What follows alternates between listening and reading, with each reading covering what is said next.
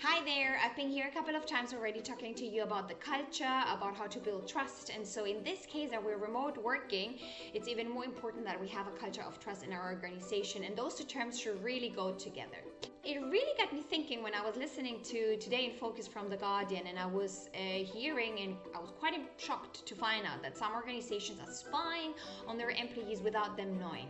On certain industries, it might be a regulation or it might have a, a reason that is justified, but on some of those industries where this is taking place now, it's not justified and the employees don't even know. But they can really monitor how long have you been off your computer, how many hours have you been maybe browsing for your shopping, and uh, what you've been doing regarding the hours that you've been working actively on your job while being at home.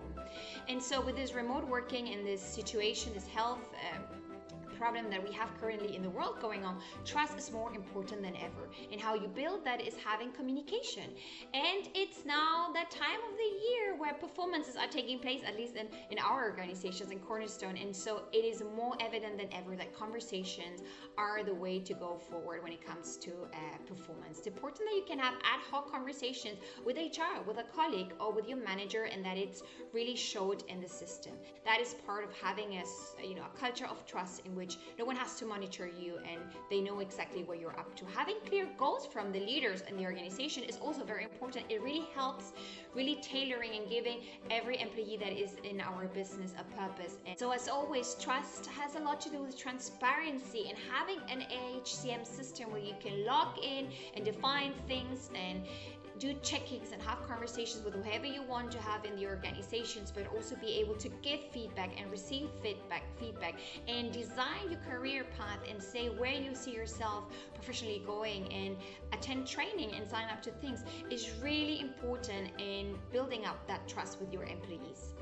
And so having realistic goals is really important to have this trust knowing what the leaders want from you as an individual is really important to have this connection, this transparent conversations, and really those hiring managers or those the, managers in the organization they need to have compassion and they need to have empathy and understand that it's a very unique moment in time that we're all experiencing and sometimes it's very difficult to have a balance between work and life especially if you're in your flat all the time maybe by yourself or surrounded by your family but you really don't have a change of scenarios so it can have a very big impact on your mental health and, and your uh, motivation and to seeing the purpose of what you're doing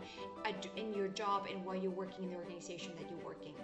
encourage you to check out the free webinar from Kim Cassidy. She's our Chief Officer of Talent on how we can tackle this new norm and how we can help our employees to be successful, to be loyal, and to trust their employee. Thank you.